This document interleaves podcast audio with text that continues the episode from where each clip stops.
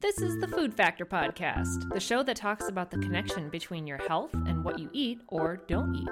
I'm your host, Stephanie Mahacek, clinical nutritionist, health coach, science nerd, perma student, and mother of four. I love dogs, babies, and most of all, talking about all things health, wellness, and the weirdness of the human body. Thank you for being here.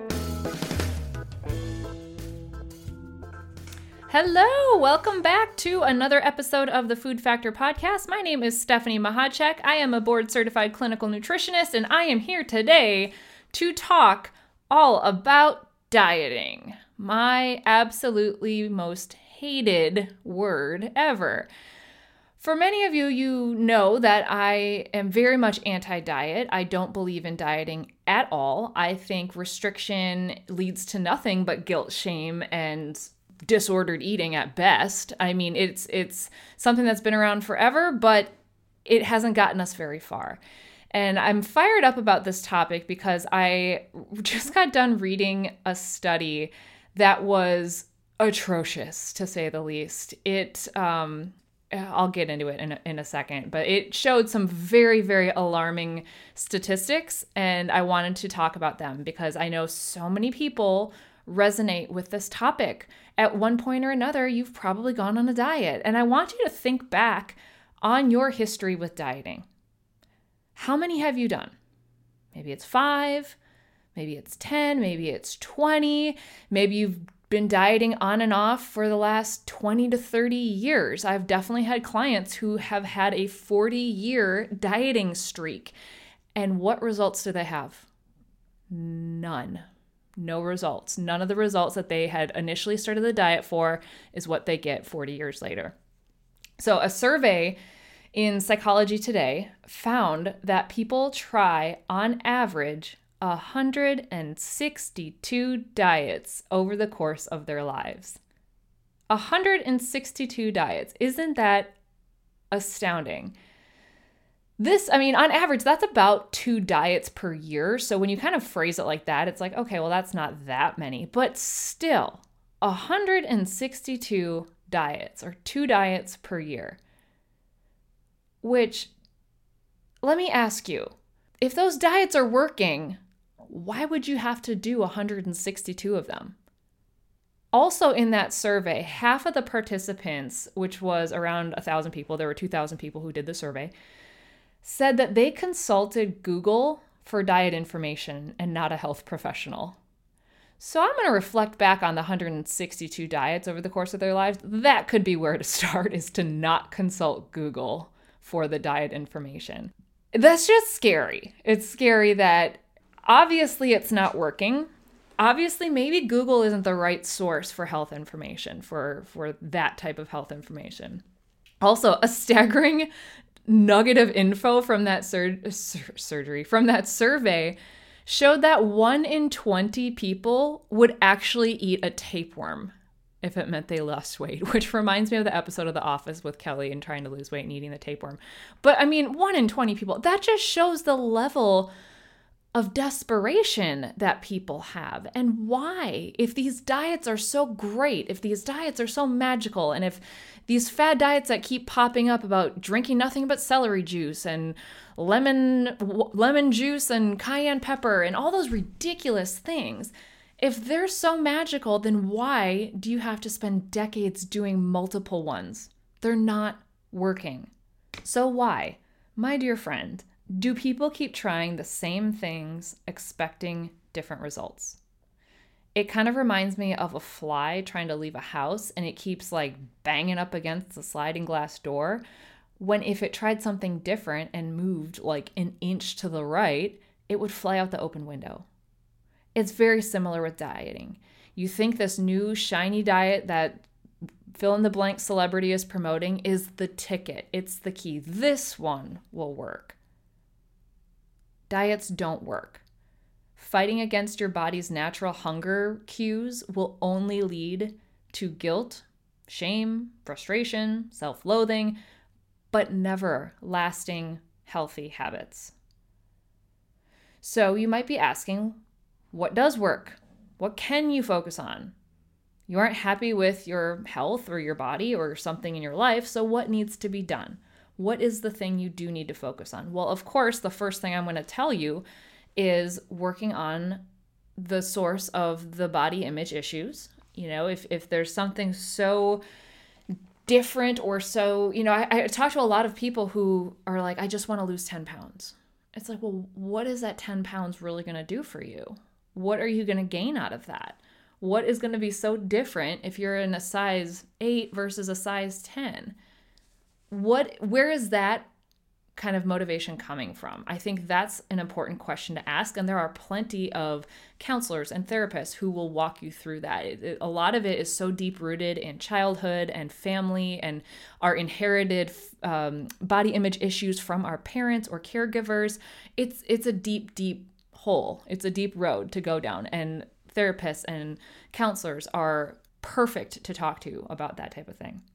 But from a nutritionist perspective and from uh, somebody who works with people all the time on healthy habits and and kind of some of the core foundational things. Somebody when somebody comes to me and says, "My goal is to lose weight." Of course I explain to them, "Well, weight gain is a symptom. Is a symptom of something else. What else is going on?" And I think I did a whole podcast episode about about that of the four kind of big root causes of weight gain or not being able to lose weight. I think this episode probably like within the first five or ten episodes. Um, so go back and look and listen to that one if that's of interest to you. But I think about it in the form of your symptoms. So if you picture a triangle, you know, a good old three sided triangle, or a pyramid, I guess you could think of. Um, the very tip top would be symptoms. So these are things that you're experiencing, things like fatigue or weight gain or um, bloating or digestive issues or, or whatever. Those are all symptoms.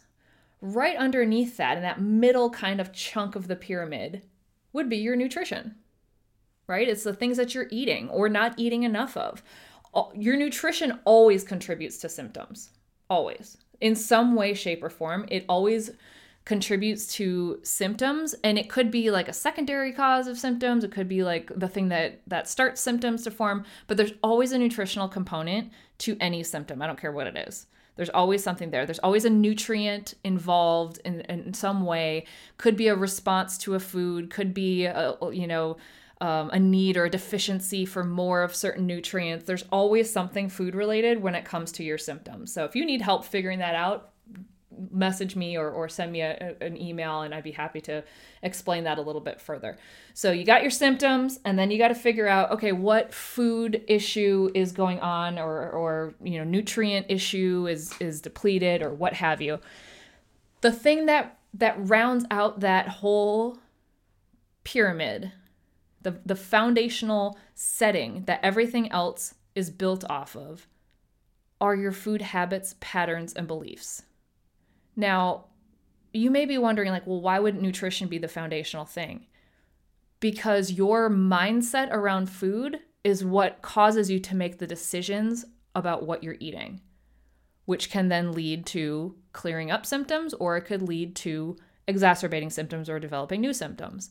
So, your beliefs around food do you believe certain things about certain foods? Diet culture, especially if you've been around diet culture for decades, has has influenced your beliefs because a belief is a thought that you continue to think. So if you were told back in the 90s that fat is bad and fat will make you fat and, and don't eat fat and all of this stuff, that may have formed into a belief for you. And a lot of people still have that belief, despite my efforts, my best efforts to squash that myth. Uh, please eat some fats, for my goodness sakes. Your body needs them. Anyways, that might have turned into a belief for you. But a belief is, like I said, it's just a thought you continue to think. So you can replace that with a different thought and a different belief. So if you're so afraid, or I, I, afraid is kind of an aggressive word, if you have the belief that fat is bad and that fat will cause you to increase your weight or what have you, let's look at your symptoms. If you have dry and brittle hair, if you have really dry skin that's flaky, uh, bumps on the backs of your arms, if you have uh, hormone imbalances or different things with with hormone related issues, um, acne can also be related to that. those are all the symptoms, right? And then we take the, the step down and say, well, what nutrients are involved with some of these symptoms? What's the common ground here? Essential fatty acids. Essential fatty acids are necessary for skin, hair, cell development. So if you're not getting them because of that belief of fat being bad, then you're not getting them in the in the nutritional part of your your pyramid and that's causing some symptoms. Okay, so you can kind of see how that's all related. It's easier if I have like a whiteboard and I can draw it out for you, but just visualize. So, another symptom maybe you have, well, let's use the symptom of weight gain. That's a common one. That's one that people tend to come to me first about. So, let's say you've experienced some weight gain. What we need to do is walk back through the timeline of when things happen. When did you notice the weight gain?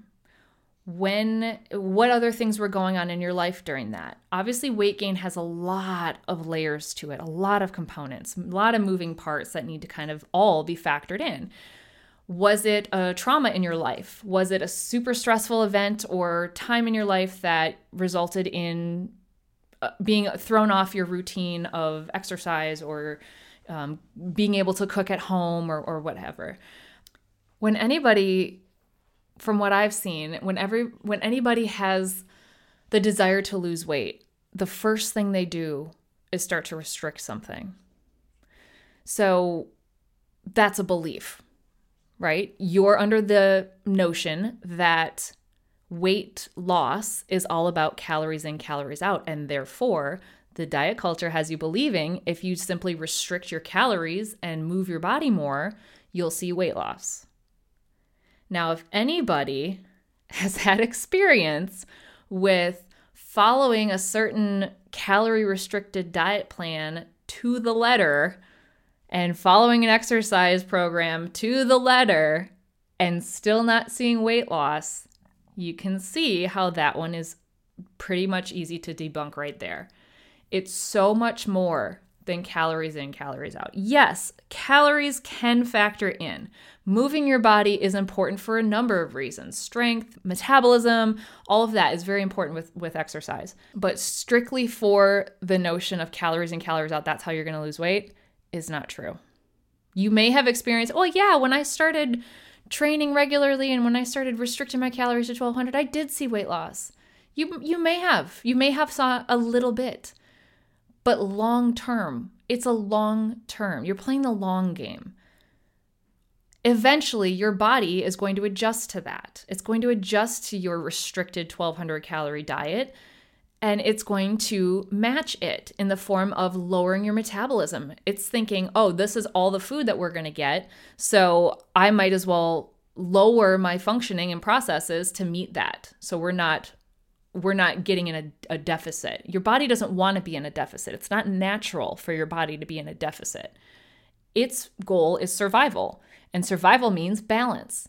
And it's it doesn't want to be when you're not eating enough, you're not eating enough of the nutrients you need on a daily basis, you're not eating enough of the calories, the fiber, vitamin A, iron, all of that stuff. Your body needs all that on a daily basis to function properly if you're not getting that because you're restricting to a minimal amount of food, your body's going to match that then. It's going to say, like, oh, well, we don't have enough iron today to make good uh, blood cells. So we're going to become anemic, try and keep up with that. And that's going to cause symptoms. You know, what I, so you can kind of see how the beliefs, the nutrients, and the symptoms are all connected.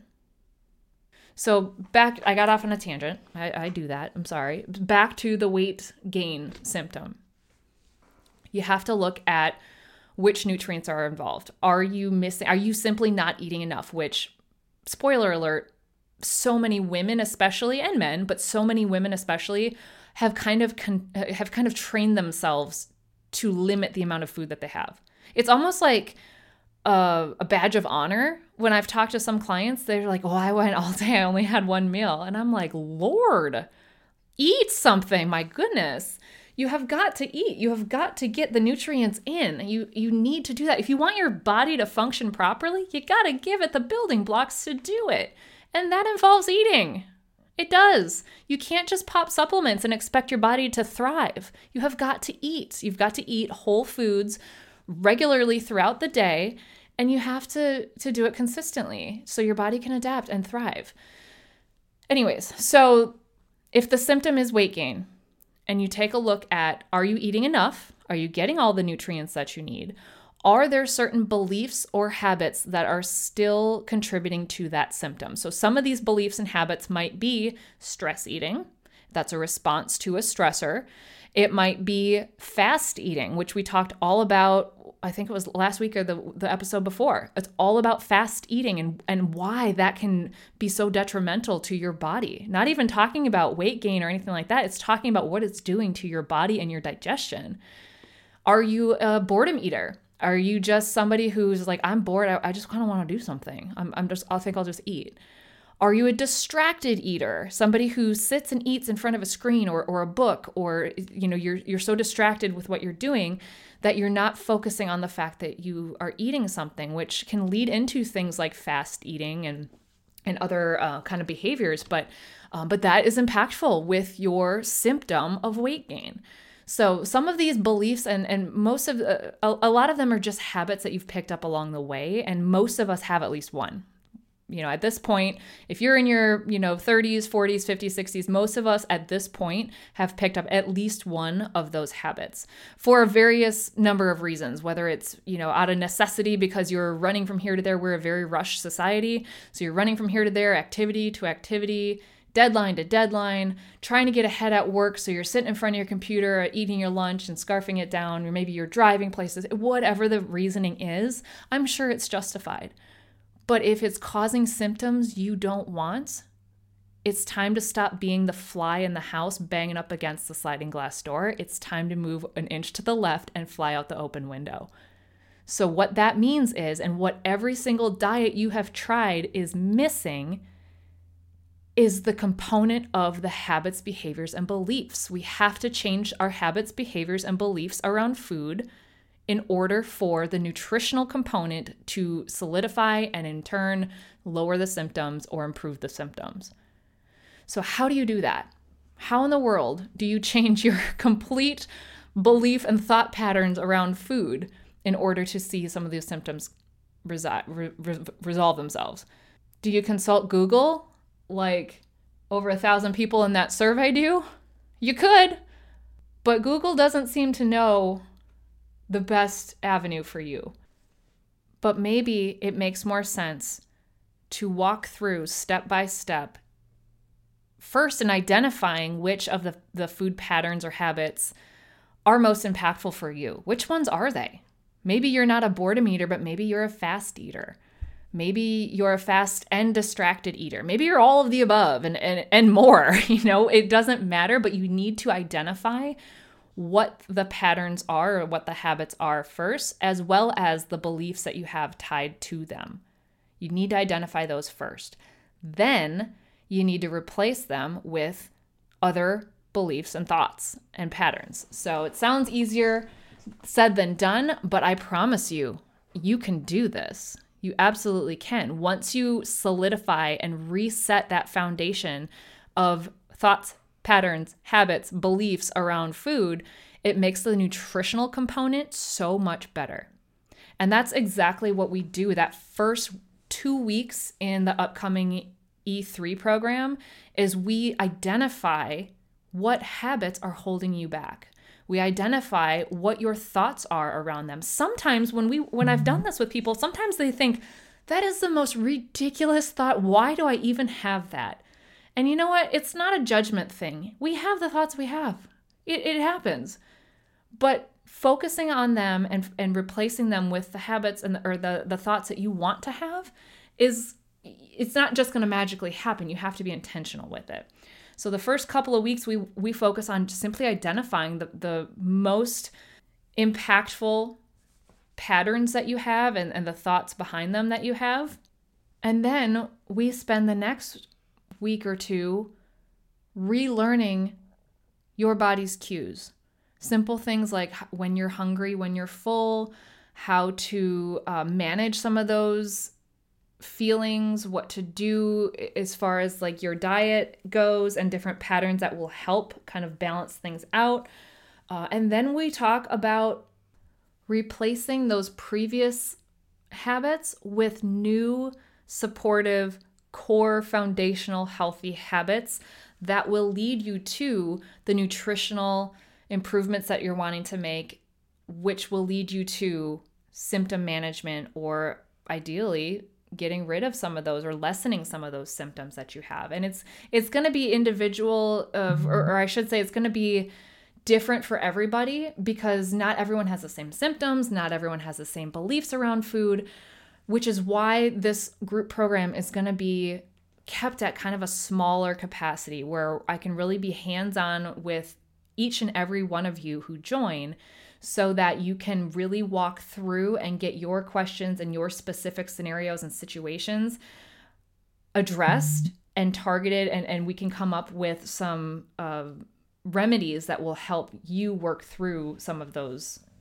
habits and establish those new habits that will lead into healthier nutrition and symptoms management. So, again, this program is coming up. It'll be starting in October. The waitlist is open right now, and again, I'm only gonna uh, I'm only gonna have a select number of people in there. But if you feel like yeah, it's time to stop being the fly against the window. If you feel like I'm tired of dieting, if you feel like I want to just once and for all address this and get this over with. So you can just lead your life and be happy and with who you are and be confident and energized in your health. I'd love for you to join us in the e3 program. So again it's staggering to me the number of, of diets that people go on and the types of diets that people go on to be honest. I mean some of them i look at them and they're just so ridiculous. I have people all the time ask me oh have you heard about this diet? Have you heard about that one and lately I've been like, nope, I haven't because they're springing up left and right. And all of them, or I shouldn't say all, but most of them are very similar to the one that came before it. It's just one little tiny tweak. And it's like, well, they just called it something else. And now you think you're following like the latest thing. So again, it's, they're not designed to work. And even if they were, each and every one of us has unique characteristics, unique circumstances, a unique history, unique medical things, genetics, all of these things make us so unique that one diet that worked for one person is not guaranteed or even likely to work for you because you have such unique properties and circumstances, it likely won't work.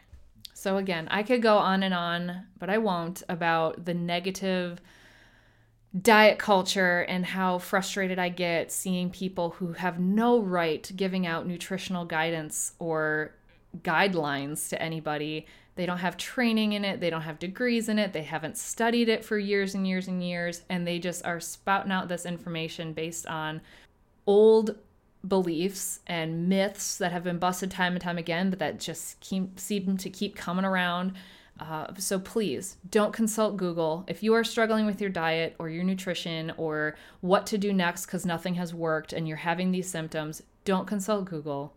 Don't go to a personal trainer. Come and see a nutrition professional or a medical professional who has training in nutrition specific methods and techniques so that you once and for all get to the root of what is going on with your body and your symptoms. So again, I will get off my soapbox about diets. I, I'm sure you're tired of it, but uh, this is I'm passionate about this. I'm so tired of seeing people jump on the bandwagon of shake supplement diets and restriction and fasting and all these things where it's like if you listen to your body if you got to the root of your symptoms and you got to the root of some of your beliefs and, and habits and patterns you'd be so much better off so anyways that is all for me this week. I hope this was helpful for you to kind of put things into perspective. But the thing that all of those diets are missing is the fact that nobody is addressing your core beliefs, which may be based on myths to begin with. So, again, if you are interested in peeling back the layers on some of your beliefs and some of your uh, food patterns or habits that aren't serving you anymore, and you want to establish new healthy habits, then join us in the E3 program. I will put the link to the waitlist in the show notes, and it's also at foodfactornutrition.com. If you scroll about halfway down the homepage, you'll see the, the, the waitlist there. So I hope you have a wonderful, wonderful rest of the week. Bye. Thank you so much for listening to this episode of the Food Factor podcast. It is my personal mission to help people make the best food choices that they can for their particular situation. So if you found this episode helpful, I would be so grateful if you would share it with a friend or a family member or somebody who needs to hear this information. And also leave me a review. Those are the things that help get this podcast seen and heard by more people who could use the help as well. I really appreciate your support. Thank you so much for listening.